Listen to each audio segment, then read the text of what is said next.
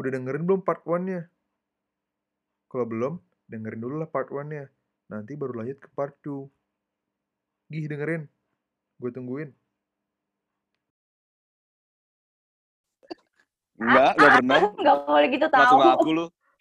Nggak, pokoknya kayak bisa misalnya nih paling mahal tuh gokar tuh enam belas ribu, delapan belas ribu. Tapi ketika ke Jakarta yang biasanya dulu pas S M A gue ngerasa tempat nongkrong gue deket, tahu-tahu pas mesen gokar gila lima puluh ribu gue udah berasa banget oh gitu. Ternyata Nangor tuh dekat dan murah ya. Gue cinta banget nih Nangor. Parah sih. Coba-coba lu ngomongin soal nominal ya. Gue keinget banget. Kayak gue enggak tahu kenapa. Lu dari lu dari orang yang kayak gimana pun, huh? Dari yang paling atas sampai yang paling bawah, ketika lu ke Nangor, entah kenapa sebenarnya jadi kurang banget cuy, kayak tiba-tiba, ya lu kenapa hari ini gue makan dikit banget? Aduh, gue gak ada duit. Semuanya kere asli dah.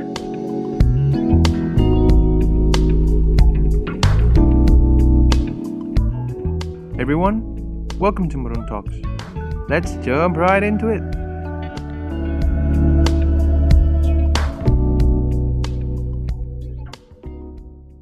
Kalau kemarin kita udah ngebahas seputar maba ya, kayak kehidupan Nangor.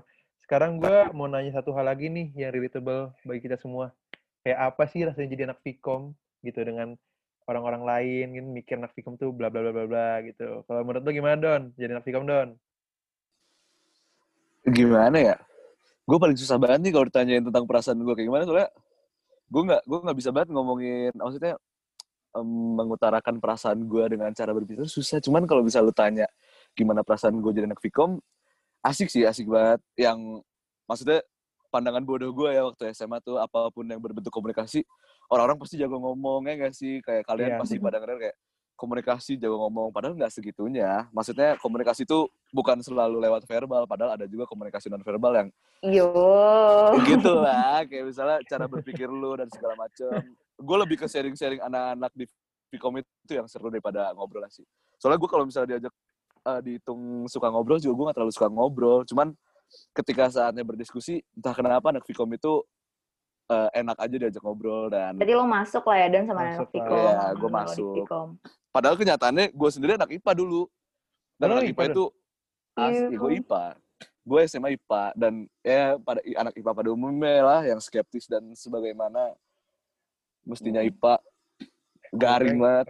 Kurang I P A, I P S lebih keren. No lu I P S kan no? I P S kan no? Gue I P S lah. I P S lah. Kalau lu gimana no? Asik kan masih jadi anak uh, Fikom? Seru sih, seru-seru aja. Mungkin, uh, eh gimana perasaan gue jadi anak Fikom ya? Perasaan gue jadi anak uh. Fikom, seru sih, seru. Karena gue, uh, gue kira dulu kayak ekspektasi gue ketika gue masuk Fikom tuh kayak gue belajar-belajar. Terus kayak gue harus banyak ngomong. Tapi ternyata enggak sama kayak Madun sih. Terus kayak bener sih nyambung sama anak-anaknya, sama teman-teman gue di Humas, sama teman-teman gue sefakultas atau di luar fakultas gitu. Ternyata anak-anaknya seru-seru aja gitu. Jadi asik-asik kayak gue jadi, jadi anak Fikom mungkin. Tapi minusnya jadi anak Fikom tuh gue suka kayak kalau di luar fakultas ya kayak anak-anak fakultas lain tuh suka yang kayak wah Eno nih anak Fikom bisa lah ngomong kayak gitu-gitu lah. Ya, apa sih stigmanya udah ini ya? Iya stigma stigmanya nyebelin sih. Oh ada parah. Stigma lebih nyebelin lagi kalau temen gue bahkan yang kayak anak-anak Jakarta yang bukan anak Unpad gitu. Kayak kalau ketemu gue, eh no, kenalin lah mau Unpad gelis. Ih, ya, parah gue juga. Bete enggak sih digituin gue? Enggak bete sih kayak lebih kayak lo enggak lo enggak ada enggak ada topik lain apa gitu. Iya, yes, sebenarnya itu ya. Aja sih kayak pasti yeah. Mereka mikirnya karena fakultas kita banyak cewek, mereka tuh ny- ny- kayak kenalin gue sama cewek dong, kenalin gue sama cewek dong gitu. Kayak kayak tadi temennya Eno itu gue deh. Kayak gue deh yang nanya lo kayak, "Lo ada Unpad gelis enggak?" Enggak, bercanda. Gue enggak Unpad gelisnya enggak mau udah nama lo. Ya. Coba aja tes tes tes salah ya jangan jangan itu tuh dekat aja lah kurang banget waduh waduh cuman okay. stigma stigma jeleknya itu gue setuju kalau misalnya kayak lu jauh ngomong dan segala macem cuman ya kalau misalnya gue balik ke Jakarta kan balik lagi karena gue anak I P A dan anak-anak kayak pertemanan gue sempit banget sih kalau misal tadi si Padel eh Pidal ya tuh siapa tuh Pidal kalau tadi Padel ngomong gue banyak teman kayak salah deh maksudnya balik lagi ke definisi teman. Gue gak ngerasa punya banyak teman juga kok. Cuman kalau misalnya kenal dan segala macam ya mungkin gue kenal. Okay, dan okay. Ya teman-teman gue gitu-gitu aja. Pun kalau misalnya mereka nanya sekali kayak gitu, kayaknya gak bakal berkali-kali dia nanya kayak gitu. Ya gue juga bete kalau tanya-tanya terus. Unpad gelis ada gak? Unpad gelis emang gue apaan? Gue admin apa?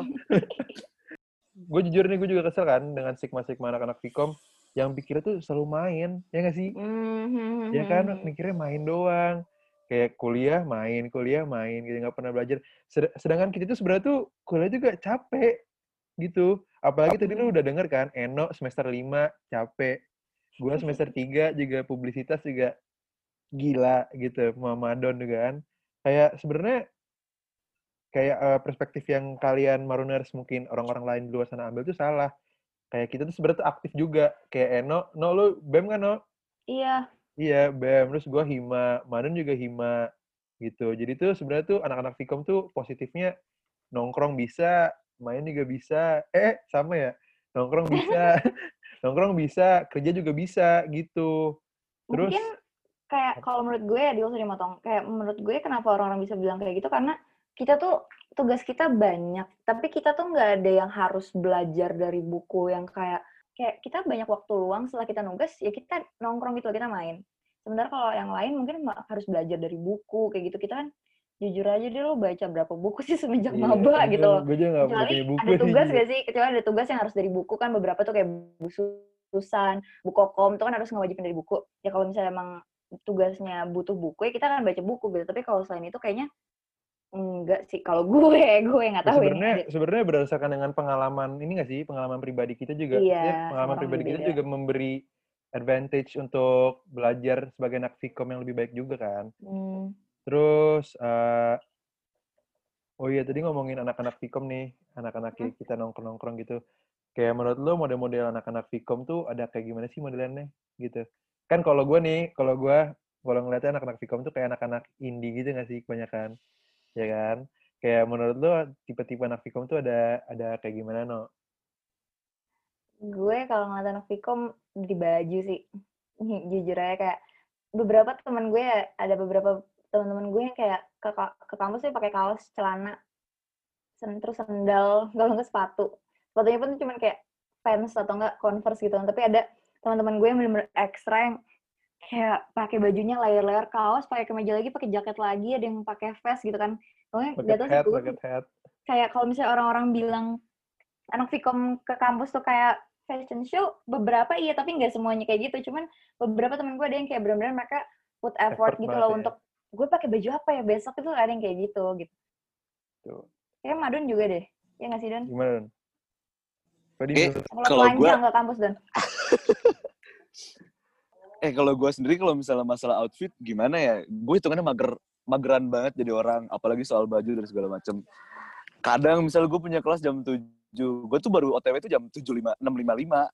Ya lu bayangin aja outfit apa yang bisa saat gue belum mandi dan segala macam ya. Kayak senyaman aja kaos, celana, sepatu, udah cukup. Ya, kayaknya kayak jorok sih Don. Iya, itu lebih ke jorok ya, bukan malu sih. Jorok juga ya. Lebih ke jorok, benten.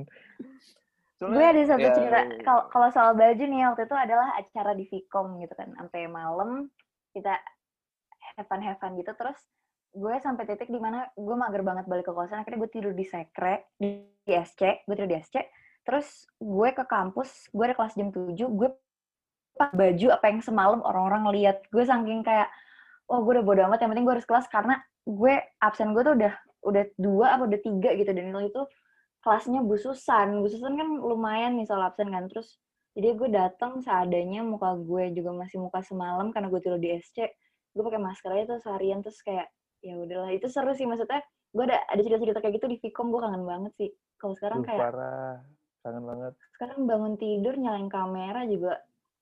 Terus kenapa gitu? Oh kemarin gue bisa ngomongin Bu Hani, katanya gue kayak orang gila rambutnya karena gue nggak nyatok. Terus gue disuruh nyatok sama Bu Hani. Jadi ntar ke setiap kelasnya Bu Hani gue harus nyatok. Emang bakal berubah ya kalau lu nyatok, lu bakal kelihatan kayak normal gitu? Nggak tahu makanya. Oke, abis kelas nih Bu Hani bilang, Kristina rambut kamu kenapa kayak orang gila gitu? Terus gue kayak, oh iya Bu, emang rambut saya gini. Gue jawab gitu kan. Oh kamu malu nggak keluar kayak gitu? Gue kayak, ini ini Bu Hani ngatain rambut gue apa gimana? Jadi gue gue bertekad sendiri gue harus nyatok nih setiap kelasnya Bu Hani nih. Gue harus rapi banget nih. Oke boleh deh, kalo coba. Lu coba deh, misalnya lu lu nyatok terus lu lihat lagi Bu Hani, kayak Bu Hani bakal ngomong oh ternyata kamu emang gitu ya, Noe, boleh gitu. Oh nggak ada bedanya, kamu udah nyatok gitu. Oh makin jelek No gitu. Aduh. Duh, tapi tapi emang bener-bener sih, aduh kangen banget gak sih cuma iya, kita di kampus, aduh parah acara-acara kan, Don, ya nggak Don? Hmm. Don kemarin kan itu sih, emang acara kampus tuh, aduh menang banget sih Fikom. Aduh, bagi lu semua yang dengar mungkin ada mungkin yang dari luar Humas, apalagi luar Fikom. Kalau misalnya ngomongin acara, lu pasti nggak bakal nggak tahu apa namanya acara iya, Fikom. Pasti, pasti pecah banget lah, pasti datang. Sebagus-bagusnya apa itu? Apa fakultas di sebelah kita katanya punya acara sebesar hey. Hey, jangan sebut merek, jangan sebut merek. Kurang, kurang itu nggak seasik kita. Oke, kurang sih. Parah kita sih. Parah sih, asik banget sih. Itu sih yang paling gue kangen sebenarnya dari Nangor, sebenarnya bukan bukan pelajarannya, bukan makanannya, tapi ya itu sih nongkrong di Fikom mah parah seru banget. Hmm. Ya kan? Terus, karena biasanya acara-acara Fikom juga didatanginnya sama semua fakultas gitu kan. Jadi iya, kayak tiba-tiba datang. Bam into someone, terus kayak kenalan, terus jadi teman kayak gitu. Ya nggak, Don? Aduh, gue gua, gua nggak suka acara-acara gituan. Gue selalu oh, di kosan kalau misalnya ada acara kayak gitu. Apalagi waktu ada acara Fikom tuh yang di... Kan gue ngekos di B E F ya. Saat mm-hmm. di B E F itu kayak, aduh berisik banget sih Fikom. Sampai gue nulis gitu kayak, tolong ya acara di, di Fikom itu jangan berisik oh, banget, gue gak bisa tidur. Yang di Unpad Fest tuh loh? Iya, itu gue. Gak, bohong demi apa lo? Itu mah akrab angkatan lo gak sih? Elah, kan gimana ya, gue gak suka acara-acara kayak gitu. Gue tuh anaknya on time jam sembilan. Gak bohong ya, Madan nih. Tau lu, Don. Eh, Don, Don, isu punya isu kan lu video kemarin, Don. Lah iya, dia dibohongin gue. Wah, cuy. Tapi tapi tapi beneran pas acara pas makrab angkatan gue, gue inget banget ada kayak ngirim Unpad Fest gitu. Kayak dia bilang suaranya acara di Fikom nyampe ke uh, asrama. Dulu kan anak F K di asrama kan. Jadi mereka oh, tuh iya. dengar. Ma- maaf ya Marooners, kayak kalau gue misalkan agak-agak kaku gitu apa gimana? Anak karena, baru, anak baru Don. Anak baru gitu. Tahu Don. Eh, lu emang paling lama deh, no emang. Lu paling gak kaku deh. Kacau. Paling tua deh. Wuhu. Soalnya seumuran ah, gila sama gue. Oh iya, Madon sih lebih tua sih punten ya. Lahir tahun berapa Don? dua ribu satu. Iya. Don, gue mau nanya, gue beneran mau nanya. Lo dua ribu kenapa, kenapa? Bulan apa lahirnya? sembilan puluh sembilan. Nah, tuh. Gue Desember dua ribu, Don. Gue sembilan puluh sembilan Desember. Oh, yaudah. Gue mau cerita ya, soal culture shock. Gue mau cerita. Yaudah, tentang lu ini, tentang uh, culture shock lu di Jakarta dulu, pindah ke Nangor. Itu yang mm-hmm. gue tuh kaget. Nah, kalau gue sejujurnya, gue masalah nomor satunya adalah bahasa. Gue kayak I know nothing, kayak Sunda tuh bahasa Sunda tuh apa sih gitu kan. Terus gue tuh diajarin nyokap gue, nyokap gue tuh kan orang Solo yang pindah ke Jakarta kan. Ini gak ada Sunda-Sundanya ini dia. Dia cuma ngajarin punten, nuhun, sama mangga. Terus gue dikasih tau apa kayak punten tuh misi, nuhun itu makasih. Terus ada satu masa di mana gue maba banget, gue masih naiknya odong-odong. Pas gue turun dari odong-odong, gue teriak nih, tuh rame banget odong-odong. Pas sampai Gerlam gue turun, ah, punten ya, kayak gitu. Terus orang-orang di dalam udah ketawa. Terus gue langsung ke nyokap gue kan, Bu, Eno tadi ngomong gini-gini gini-gini. Terus nyokap gue, kamu tuh kamu tuh bodoh banget sih, punten tuh artinya permisi, harusnya kamu ngomongin nuhun. Semenjak itu, gue setiap naik odong-odong gue nggak bilang, gue nggak bilang punten, gue nggak bilang nuhun, gue bilangnya makasih ya Pak gitu. Atau nggak gue nggak ngomong sama sekali. Tapi itu semester satu sih, terus semester dua gue kayak, tapi makin lama makin kesini karena teman-teman gue banyak yang Bandung, jadinya gue kayak kebawa sama mereka, tapi gue masih kagok sih bahasa Sunda, kayak gue ngerti, tapi gue gak bisa ngomongnya mentok-mentok aing maneh, dan itu juga kayak gue masa, kayak kalau gue ngomong aing maneh, gue kayak lo siapa ya, no, kalau ngomong aing maneh, emang lo orang mana gitu, gue masih kayak gitu ya. Gue juga sih parah, kayak bahasa tuh menurut gue, gue, gue nih orang Sunda nih, tapi menurut hmm. gue kayak ngomong bahasa Sunda tuh gak terbiasa gitu sama gue yeah. ya kan, gak terbiasa, apalagi kita di Jakarta gitu kan, hmm. gak bisa sih ngomongnya gimana sih, kejaksa-jakselan kadang malah gitu kalau iya bang anak Jaksel eh ya ya gitulah. Emang lu anak mana sih No, ngomong-ngomong No? Gue anak Jakarta, rumah gue Jakarta Timur, gue dari, dari kecil Jakarta Timur, tapi gue kayak sempet gue gue sekarang rumah gue sebenarnya di, di Sentul sih. Gue orang Bogor juga nih kayak Madon. Oh, anak Bogor juga. Kalau lu gimana Don, dari, dari dari Bogor ke ke Nangor apa bedanya Don? Gak ada bedanya kalau eh, iya bener gak ada bedanya. Gak ada bedanya, gak ada bedanya. Kayak misalnya lu bilang lu bilang gimana ya? Apa? Gue bukan ke culture shock sih, gue lebih ke kayak lebih ke bodo amat ya. Maksudnya aduh gue bingung sih kalau lu tanya kayak gitu kayak uh, satu-satunya celah buat gue mengalami culture shock itu bahasa. Tapi gue ya juga gue bisa bisa juga sih bahasa Sunda. Karena Bogor kan? Dan iya, iya gue karena gue Bogor. Kalau misalnya tentang pergaulan dan segala macem, hitungannya ya bukannya gue gampang fit in, tapi gue lebih ke kenapa? Maksudnya pergaulan kenapa? Orang-orang Bogor menurut gue masuk kemana-mana gitu. Mau masuk orang Jakarta juga masuk kan ngomongnya lancar. Iya, gue bukannya bermaksud mengkotak-kotakan kayak gitu sih. Maksudnya ya namanya bergaul, namanya bergaul ya gue bergaul dengan siapa saja.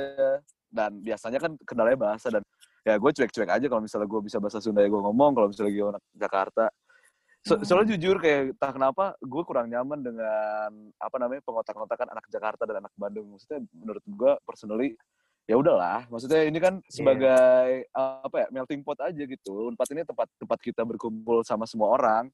Ya yeah. Lu nggak usah berkumpul mm. sama si ini si itu. Kalau kita mainnya kita main aja. Mm. Kayak selama ini gue ngerasanya entah kenapa stigma. Nah, ngomong-ngomongin stigma yang tadi ya, stigma mm. yang paling gue gak suka tuh itu kayak mengelompok-kelompokan kayak ini anak rantau, anak Jakarta, anak Bogor. Oh iya sih, iya sih. Kayak men santai aja kita kita semua di sini kok, kita semua anak Unpad, ngapain ngomong-ngomong yeah, kayak bener, gitu. Bener, bener, bener, bener. Jadi gue nggak shock, makanya gue bilang kayak kemarin kan kayak gue uh, diajakin podcast gitu, aduh kayak yuk kita ngomongin culture shock. Ya gue sedikit-sedikit gue kayak mikir kayak apa yang buat gue shock di sini? Apa yang selain debu-debu, selain debu-debu itu, nggak juga sih gue berteman dengan debu-debu ini ya. Kebetulan rumah gue ini lebih kerongsokan kayak bukan lebih dari rumah rumah gue ini. Kayak debu di mana-mana kayak ya, ya udah sih kayak, gue gak shock sama sekali. Iya tapi okay, okay, okay. Pas maba gue sempat ngerasain sih di mana gue mainnya sama anak Jakarta doang. Tapi sebenarnya bukan karena gue mengko- mengkotak-kotakan yang kayak dibilang Madan, tapi emang mungkin waktu itu semester satu kayak emang belum blend in aja nih anak-anak angkatan gue. Terus makanya semenjak osjur jadi Jadi deket banget kan. Makanya oh, gue iya. makasih banget sih sama Pro. Kalau gak ada Pro, kayaknya angkatan gue gak deket gitu. Harap boy. Shout out to Pro. Pro. Kalian gak sabar ya, Pro ya. Pro, Pro apa nih? Aduh, Pro apa Duh, nih? Seru banget ya pokoknya. Supro. Supro. Supro. Surya Pro. Kayak udah teman-teman gue, Madon, dan Eno udah cerita gitu. Mungkin kayak gue berterima kasih sih dengan kalian berdua. Mau gue undang gitu ke podcast. Yang podcastnya juga masih agak-agak gitu kan, agak-agak masih kentang gitu kan. Gak apa-apa, Dil. Terima kasih ya. Ada, iya, proses. Ya, untuk Marooners, teman-teman Marooners juga maaf ya kalau gue agak-agak gimana gitu. Karena ini juga pertama kali nih gue eks, apa, uh, eksperimen podcast-podcast ini gitu. Ya, dan ya, ya gitulah, ya gitulah pokoknya pada intinya. Itu kan kentang kan, asli. Terus yaudah, pada intinya gue cuma mau berterima kasih dengan Eno dan Madon udah mau datang ke episode kali ini. Mungkin Eno dan Madon ada sekata, dua kata untuk teman-teman Marooners gitu. Madon, Madon. Don, sebelum mati Don, H P lu Don. Oh, lo harus gue dulu nih. Gue juga juga, gue juga pengen bilang makasih sih buat anak-anak Hima Humas yang memberikan gue kesempatan dan Eno untuk bisa ngomong di sini. Maksudnya it's been a pleasure for me. Semuanya yang di sini, yang lagi dengar Marooners maupun bukan, yang dari luar yang sedang dengerin kita, keep fight, semangat, terus belajar. Ya itu aja sih. Gue nggak tahu pengen ngomong apa lagi. A W K bro. Oke, ya udahlah, lu lu kejar aja lah. Kejar apa emang itu? Lu tukang ojek. Kalau lu no, kalau lu no, gimana? Kalau gue, ya gue makasih juga sih Dil sama lu udah meluangkan waktu menata juga. Uh, terus seru sih ngobrol-ngobrol, gue jadi kenal sama lo kan ya Dil ya. Kita hmm. jadi sharing-sharing juga nih.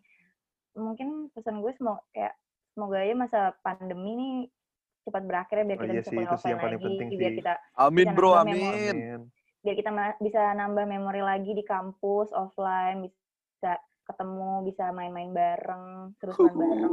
Uhuh. Semangat maba-maba.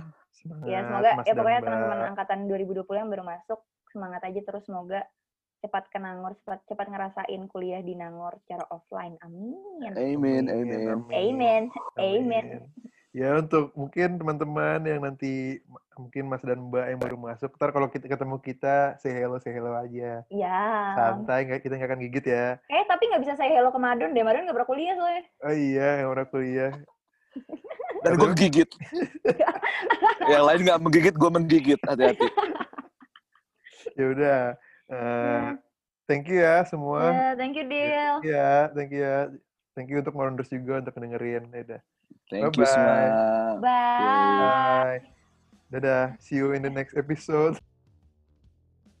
Hey Marooners, kalau kalian mau ngedengerin podcast-podcast kayak gini lagi, jangan lupa dong di follow Spotify kita.